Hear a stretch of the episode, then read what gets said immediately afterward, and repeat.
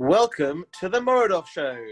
I am Jonathan Moradoff, a leisure property agent at DCL in London. The Moradoff Show is your opportunity to hear about the trends, challenges, and inside stories from some of the leading restaurant, bar, and late night venue operators, as well as landlords who own venues in the hospitality sector. Enjoy the show!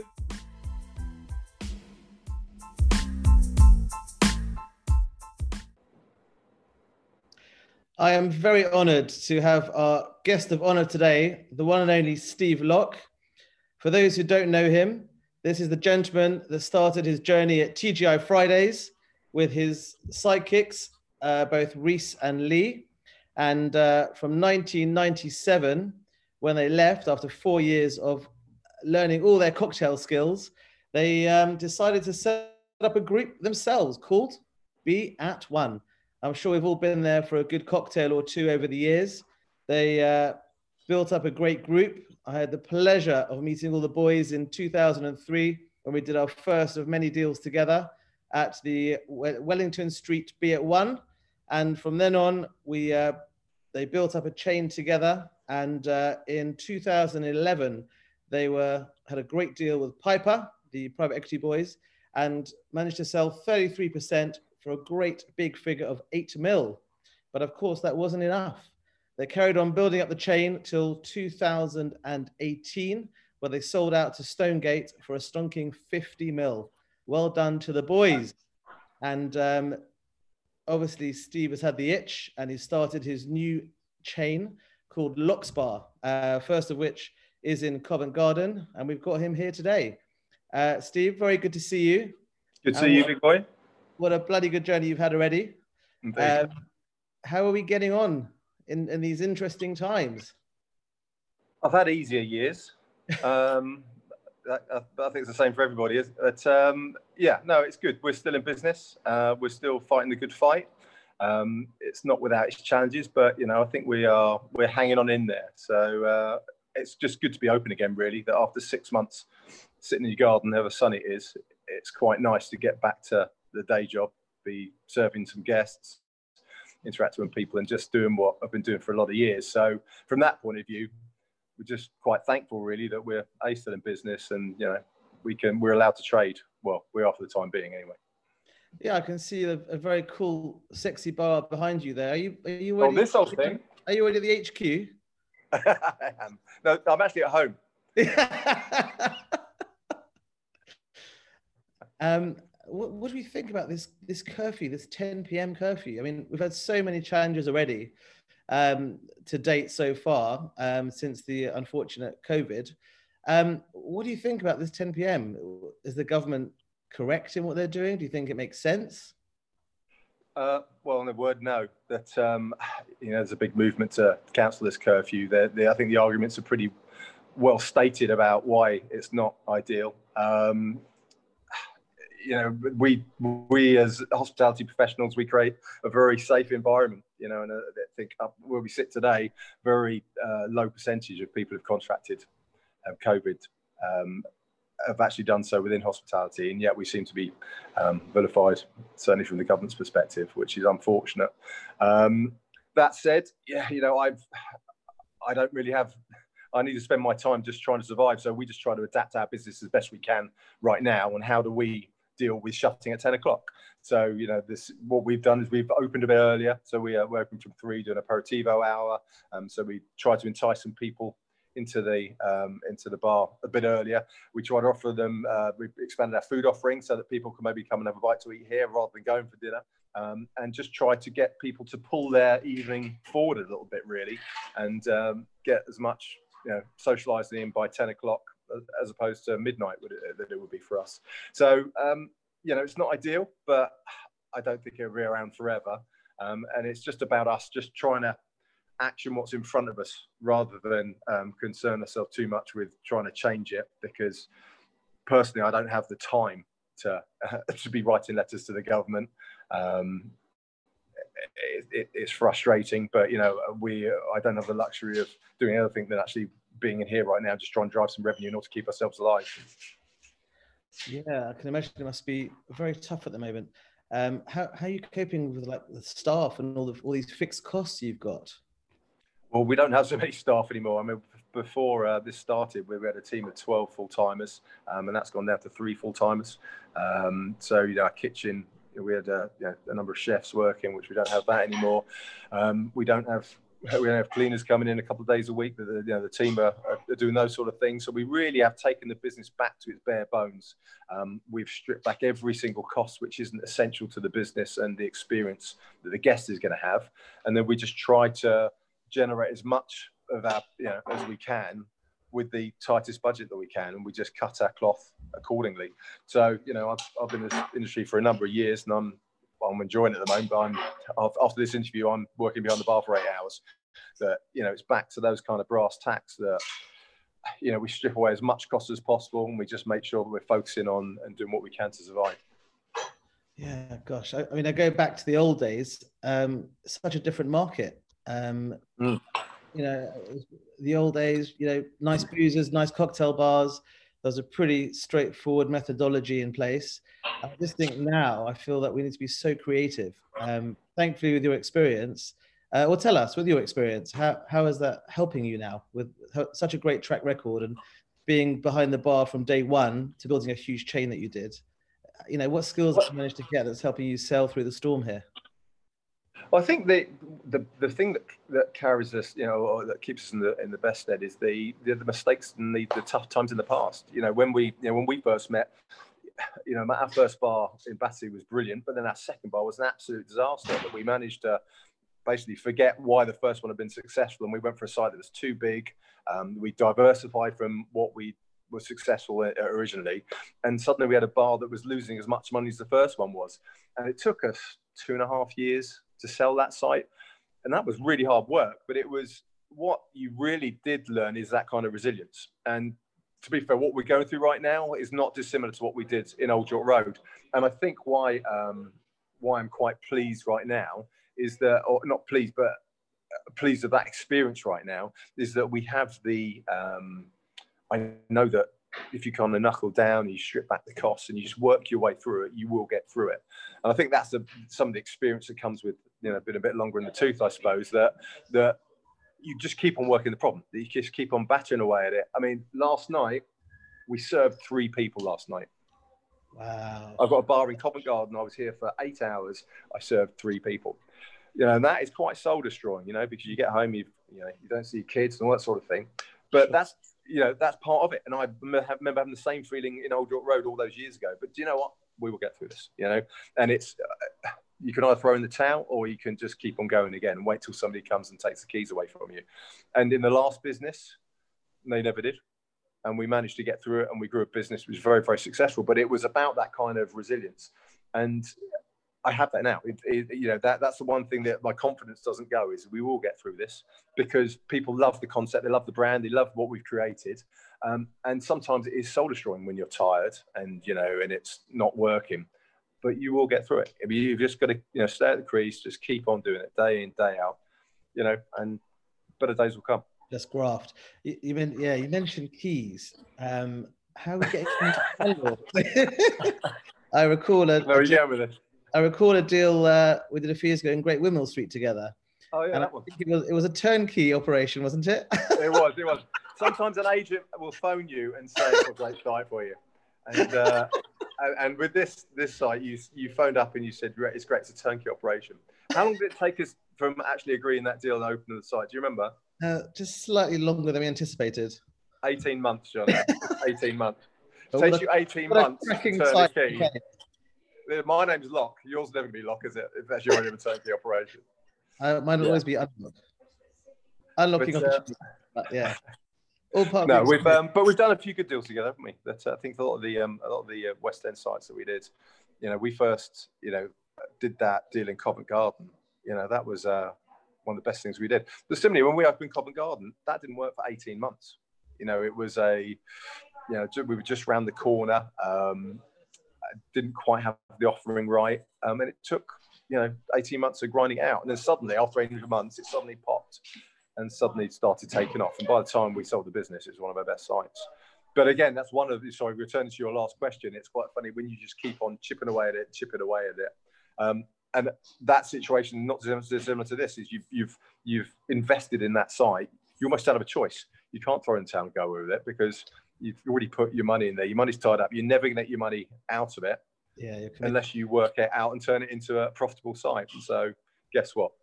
Today I'm going to work. Happy days. And yeah. Well, yeah, talking of which, how are you getting on with landlords, Steve? Well, luckily for me, I've only got one landlord right now. Yeah, you know, two years two years ago, I had 33. That will change very quickly, and hopefully a lot more very soon. Uh, yeah, so so I've I've got the luxury that you know my problems are not compounded so many times over, um, and luckily I do have a good relationship with uh, with our landlord, and we have great communication. Um, they're very um, receptive to the situation. They can see where we are. You know, we're very honest. I'm giving them this our sales weekly, which they're not very impressed with. Um, but it's it's a great two-way conversation that we are, you know, we're working together to get through this. And you know, at the end, at the end of the day, I'm trying to make Covent Garden better. You know, and if it's there are other operators on this road who are not opening up because there's nobody here, and it's you can't have that attitude. You've got to build it and they will come. You, you don't say to a fire, "Well, give me the heat and I'll put the wood in." You know, you gotta you got to put the wood on the fire and then and then generate the, the heat that way, haven't you? And I think too many operators, certainly around here, are just waiting for it to get busy, then they open. Well, guess what? That ain't going to happen. You know, you've got to give people a reason to come here. You know, so us opening here and serving three people on a Monday night, but at least people know they can come here on a Monday night, and maybe next week we'll serve four people. And it's about you, you know, what little bit we have got, what we can action today. We give as much attention to that today, and we just try and grow that. Um, so that it, it, gets bigger with time. But what we cannot do is just sit here and wait for it to get busy, because I don't think that's going to happen unless we put some serious effort into into driving that. Yeah, so I, have had a lot of operators that we're dealing with have the same issue, and they're just thinking, how can we be a bit more creative?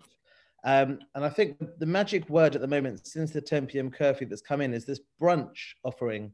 And I'm seeing a lot of concepts and brands and operators putting in a new brunch menu. So they're trying to get everyone in earlier. So rather than late night operation, they're bringing in early. So from 5 p.m. till 10 p.m., great brunch opportunities, enticing everyone. And I'm hearing very good things already, which I'm very pleased about. Um, is that something you've looked into? Or is that not really your well, so we use we in, in the olden days, pre-COVID, we did brunch. You know, we were an all-day operation, um, and the reason we don't now is just because we have we have such limited staff.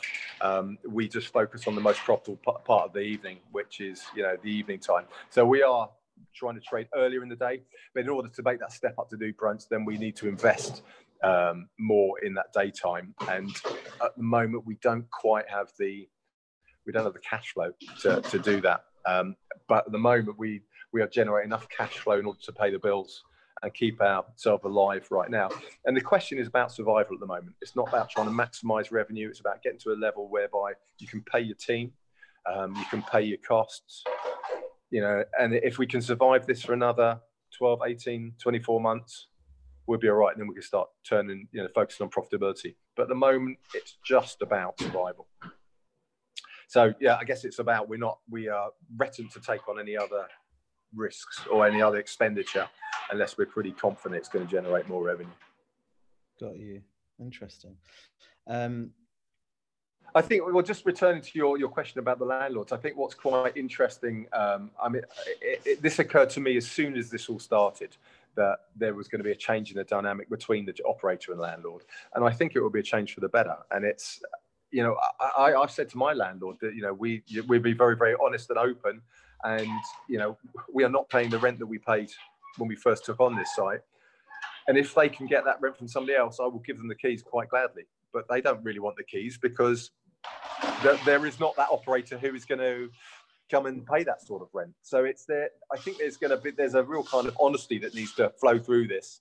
Um, you know, I think the the the landlords who are most pragmatic will be, will the ones who benefit. Um, but what I would say is, I think for operators, if you can get through this, the opportunity is going to be on the other side. Um, you know, when we set up the business, the last business 22 years ago, finding sites like the Lyceum one where we first met, mm-hmm. you know, we took on that site at 75 grand a year rent. Uh, set, rent. you know, we got rent free period, no premium those are the good old days. You know, 20 years on, just those deals didn't exist, but they will start to exist again now. So you just as I, you know, I set up a business 22 years ago with my mates. You know, the next superstars of this industry are probably bartending in their bedroom in Grimsby or Aberystwyth or some part of the world that they've not actually fit, you know, really started stretching their, their legs yet. But as a young entrepreneur, if you want to set up a business, that will be a great time. It will be a great level. It's going to open up the market tremendously. That particularly landlords will start looking for the operator who can generate something interesting and, and can bring something new to their area. Um, rents won't be quite as high as they were. I think landlords will be a bit more forthcoming in terms of contribution because they'll want to have these new vibrant businesses um, coming to, to set up there. Um, are we okay with the noise here? Can you still hear? Okay. Yeah. um, I think what's in, it's important that the that well not important, but I think the landlords will start to appreciate the operators a lot more, and it will open opportunities up. You know, if you are a fledgling business post COVID, it's going to be a pretty open game. You know, whereas you know a, year ago when we set up Locke's, we got this site, we paid a premium for it, we paid quite a big rent for it, but I was scratching my head as to where where the second site was going to be because you know I couldn't grow this business in the same way we grew Be At One 20 years ago because the market had changed so much. It was so expensive. There's so much competition. There's so many you know big brands out there which would just hoover up these sites well, that is suddenly that playing field has been leveled. That you know, if you've got a great bar in Stockport and people love it, and you're smashing it out of the water, and you've got a real big following there, then guess what? You can open your second site in London, say, or some other you know part of the country that a year ago you wouldn't have been able to, because it will open the whole game up. And I think that would be good for areas that you'll have more dynamic areas. Um, you know, operators will they won't just look for the same old tired brands you see in so many you know, shopping centres and restaurant forecourts now, you'll have a much more diverse, dynamic um, group of individuals opening sites. And that's only going to be good for the industry. Yeah, I think you touched on some great points there. Um, from my position on the agency side at, at Davis Coffer um, we're, we're seeing we've had the best results are when landlords and tenants work together.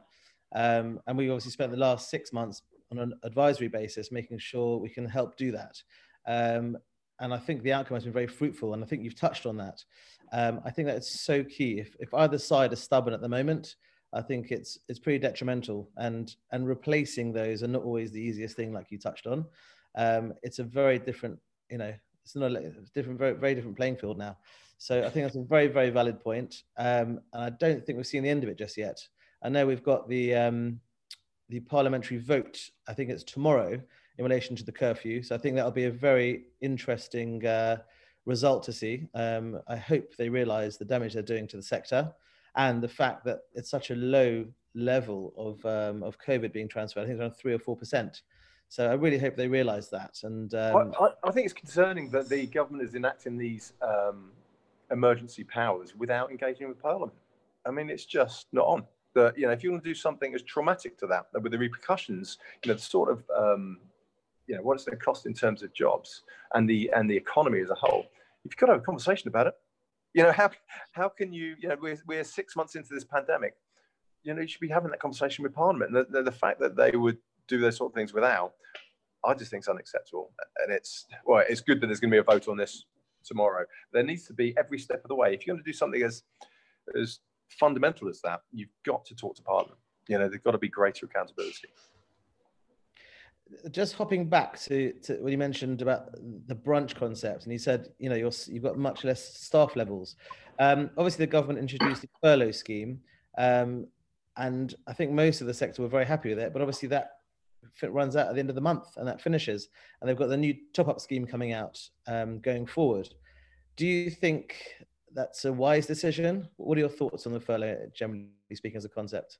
I think the furlough, we use the furlough um, in the early stages. And I think that because of what had to be brought in six months ago, it was that was a good thing that uh, it gave support to businesses in terms of their staff that you didn't you know if you suddenly everyone lost their job at that point that would be absolutely horrendous but six months down the road i'm of the mind that it is the right thing to taper it off we've we've stopped using it um, and I, I actually think it's quite clever the way it's been tapered.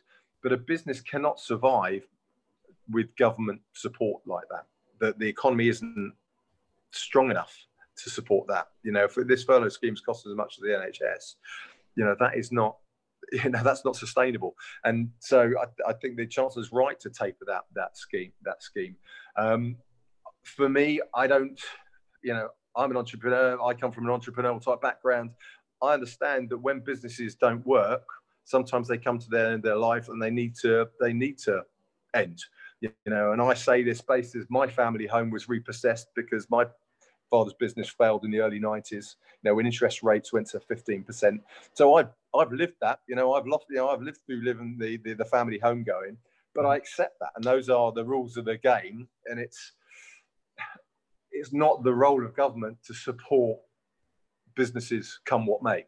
That you know, my business here, I am working to keep it alive. We've not had a penny from the government. You know, the furlough has gone entirely to the staff, um, but we've not had any, any support from for this. And this business might well go, and I'm I accept that. You know that if we need to shut it down, give the keys back to the landlord, then so be it. But it's I'm not expecting the government to pay for this business. Um, and unfortunately, uh, then my staff will be made redundant. But then they will go and find other jobs elsewhere. And it's, I think it's it's dangerous for businesses to to rely on handouts from the government from from that way. And I think we've had it we've had it pretty good for the last six months, but it's just not sustainable. You know, the particularly with with the lower tax base, you know, we're not the, the government's not generating any tax base at the moment. You know, it just can't keep on paying out in, in that way. Um, you know, this might be an unconventional view, but I think businesses need to ultimately, you know, stand on their own two feet. And if those businesses don't work, then then they need to change into something else. And it's you know, uh, one of my favourite restaurants close to where I live. The guy opened a shop there. You know, right right at the beginning of the pandemic. So his, his shop became, and then he did a few tables outside. And there's that kind of evolving, and it's there needs to be that, you know, and it's, you know, the, you know, it's a hard thing to say, and it's up. I'm looking at my business now that I'm fighting to keep it um, alive, but it's my responsibility that it, it, it survives or not. And if it doesn't, I'm never going to blame the government for that. You know, I may well blame COVID, but you can't blame a disease, can you? Um, that it's not the responsibility of the government to keep my business alive. That's my responsibility. Yeah, I've seen, I like that diversity. Uh, what I've seen out there, I mean, examples of uh, like Pizza Pilgrims doing a DIY pizzas, and you had like uh, Dirty Martini with their cocktail pack they sent at home, which have been a huge success. Uh, and there've been so many more like that. I think that's been I've seen we've seen some really great creative ideas out there just to help, like you mentioned, survive and get through these very challenging times. And I really respect that. I respect your grafting, respect these you know really creative um, operators have just gone out there and just got on with it. Um, you know, and I think we need to see a lot more of that to, to, to continue because I can't really see any light at the end of the tunnel just yet. Um, no. The government also mentioned six months um, for this 10 o'clock curfew currently. I mean, how do we get through that? That's a very long time. it is a disaster, Johnny. I got to tell you. There's um, Steve. What do we do? uh, well, in, in, quieter moments, I like to cry, um, but that doesn't help.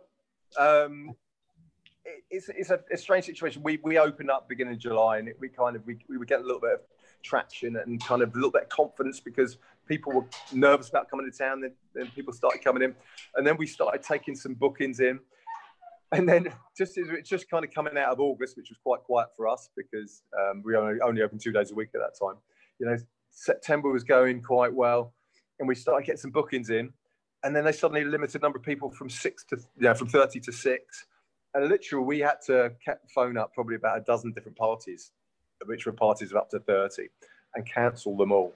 You know, that was that was a disaster. And so you kind of bounce back from that, and then you kind of try to pay, get some get some revenue ticking in, and you you dust yourself off. And a week later, they're bringing a 10 p.m. curfew, and it's one of those moments. You know, you do think wow, I, I, don't, I can't take any more than this. This is surely this is the end of the game. But you know what? You just managed to keep on going and keep on going. There's a, there was a great, um, um, a few months ago, where, a few years ago, one we got all the bar teams together, and each store they brought um, their favorite film clip. Um, and one of the stores they brought a clip from Rocky four or five, and it was um, it was Stallone, and he was he was kind of berating his son, and he said um, it was a, a, great line. It was it doesn't matter how hard you get hit. It, it, what's important is how hard you can get hit and keep moving forward, and that's something kind of I think about quite a few times because you take those knocks and you're like, oh, man, really?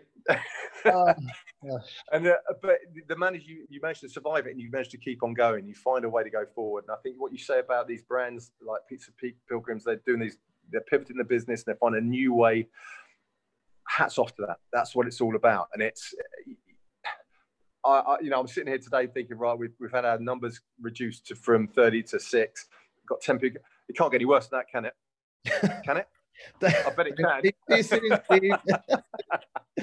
but it, you know, we're we're just kind of uh, ready for the next thing now, you know, and it's we're from our point of view as a team, we just keep on going until you know the fear at the moment is a, a London lockdown. We shut down for two weeks. Mm-hmm. Yeah, where I'm sitting right now, that would be absolutely disastrous. Is that going to put us out of business? Maybe, but I tell you what, we're going to fight to see if we can fight our way through it because it'd be two weeks, four weeks, you don't know. But it's you find a way, don't you? And it's uh, the, the, ability to be that resilient. I think is a key to it. I, I, I read not recently. Oh, Got you. Gone. Sorry, my phone just went blank for a second. I read recently that you know how many businesses were set up in uh, recessions. That you know, I, when I, I left school, I, I started work in a recession. Um, so it's I think it can often be an opportunity, and then going through what we're going through now, it kind of builds a resilience. And you talk about young people coming to work uh, now as an 18 year old. You think about how restrictive it is right now. But actual fact, I think that's a, that it'll toughen people up, and I think that people will appreciate the opportunities more. You know, when the life does get a little bit better. Yeah, I think we've we've touched on quite a few different topics today in the sector, and I do think the key word for me from where I'm sitting is opportunity. Um, I think this is a once in a lifetime, and with all the struggles that are going on out there, there is just so much opportunity opening up, like you've touched on um, in great detail today. Um, and I think that is the key of what we have to try and focus on. So get through what we can, and now is the time to look forward and think: How can I be the Steve Locke, going from that one bar in Battersea Rise to selling the whole group for 50 million quid? um, down the line, which is such a wonderful achievement. You know, well done to you and the boys. Um, so, so my question to you is, with the word opportunity, how how do you see us unlocking that opportunity with what's going on at the moment, and and how do we get there? How do we get through it? How do we get these great deals now, in your opinion? Um, I, I think one of the benefits is that the dynamic between the operator and landlord is going to change.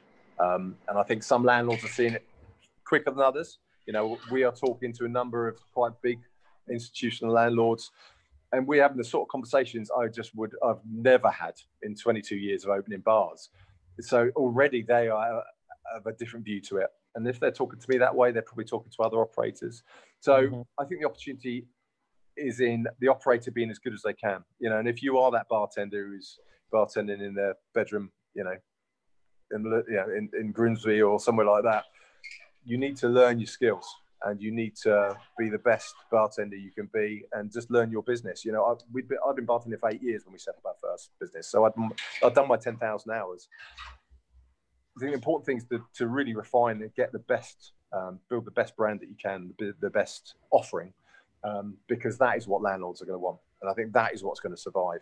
And I think a lot of, a lot of businesses are going to go by the wayside, but they are the weaker brands. That the, the stronger brands will survive. Um, so where we sit today with all the current problems, just focusing on delivering the very best, very best product and the strongest brand that you can, brand proposition, because those are the guys that the landlords are going to want to work with, and landlords are going to be a lot more rece- receptive, you know, now than they were before all this.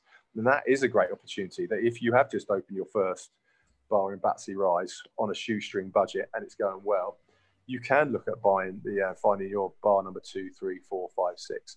Whereas a year ago, it was a lot more difficult because you know you'd find a great site and guess what? one of the other big restaurant companies a steam in there, and they'll pay over the odds um, for a for premium or pay over the odds in terms of rent, and it kind of squashed out a lot of the smaller independent operators. Um, you know, I, I, I you know, in the latter days of Be At One, we go and look at sites, um, and we just wouldn't be able to compete on price in terms of how some of the larger brands, you know, we want to be there, and it just didn't make sense to us. And I think a lot of these brands have popped now, and they talk about how the um, the actual they were over rented.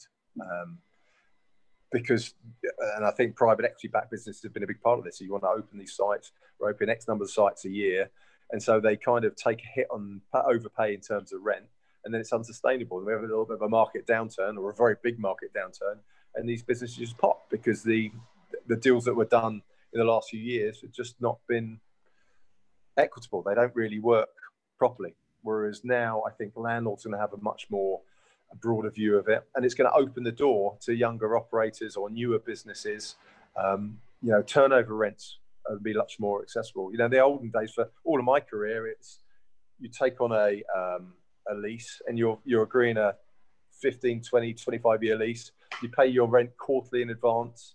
That you know, if you miss one payment, the next day you're out. You know, yeah, that that whole kind of dynamic is going to change, and it's you know we live by those rules and we got by it, and we've never lost a site. But it's, I think we were very fortunate and just going forward, there's going to be a, an opportunity whereby you're, you know, an operator who might be a very talented bartender or chef will be able to open a site and partner with a, a landlord on a, you know, a commission only deal that you give the landlord um, a percentage of your sales or maybe some kind of fixed, a lower fixed term rent. So just allow these guys to get their, their toe in the door. Um, and it will just make for a much more interesting landscape going forward. Steve, I want to thank you so much for uh, for sharing your insights. I want to thank you, Johnny. um, you've, you've really touched on some great insights for the sector. Um, thank you so much for sharing your journey. Um, and I hope and look forward to seeing your energies smash through this and uh, build a new chain of Locke bars very soon. Uh, we'll have a bigger and better than Be At One, which was great in, in its time as well and uh, wish you continued success. And thank you so much. I think the key factors are focus on survival, get through it, you know, look on the hatches and get on with it, keep an eye on costs, and focus on opportunity. Thank you, Steve Locke. Lovely talking to you, Johnny. See you, buddy. Bye bye. Yeah. Thank you for listening to The Moradoff Show. We hope you enjoyed it. Stay tuned for more episodes.